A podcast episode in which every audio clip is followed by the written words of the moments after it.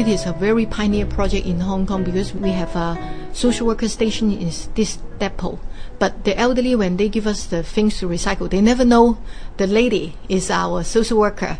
After we develop the relationship, we will frankly tell the elderly that the lady is a social worker. Uh, she's willing to offer you helping hand if needed.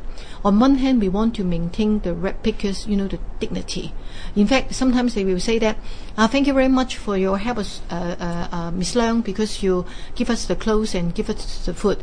Reversely, we will ask Miss Leung to tell the red pickers, thank you for help us to collect the recyclables. Without you, we cannot maintain our business. Therefore, the people come here. They, they feel very happy. On one hand, they can get the help. On the other hand, they think that I give help to the depot.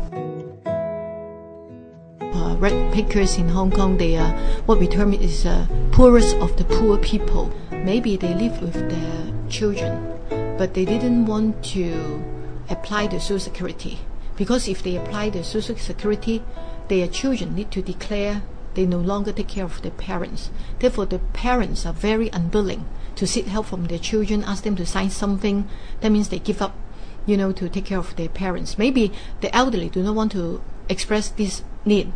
Uh, the other side is the children also did not want their parents to ask them to sign up this agreement. Eventually, many of these elderly persons we only rely on the OH allowance. That means every month they only got one thousand dollars to support their, you know, pay the rent, uh, all the utilities, and also the minimum uh, living, three meals a day, and sometimes uh, even they got the OH allowance, the children will ask them to give them the money.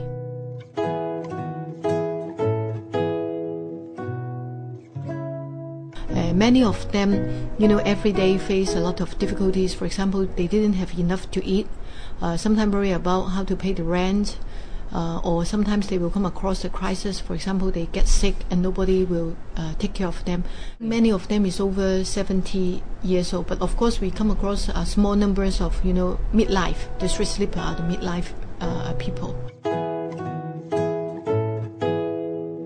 We hope that with the OSC funding, we can directly give them, you know, food, use the funding to buy the clothes, buy the food, and even, for example, they suddenly come across some illness, we can pay for, to, to take them to see the doctor, to pay for the bill.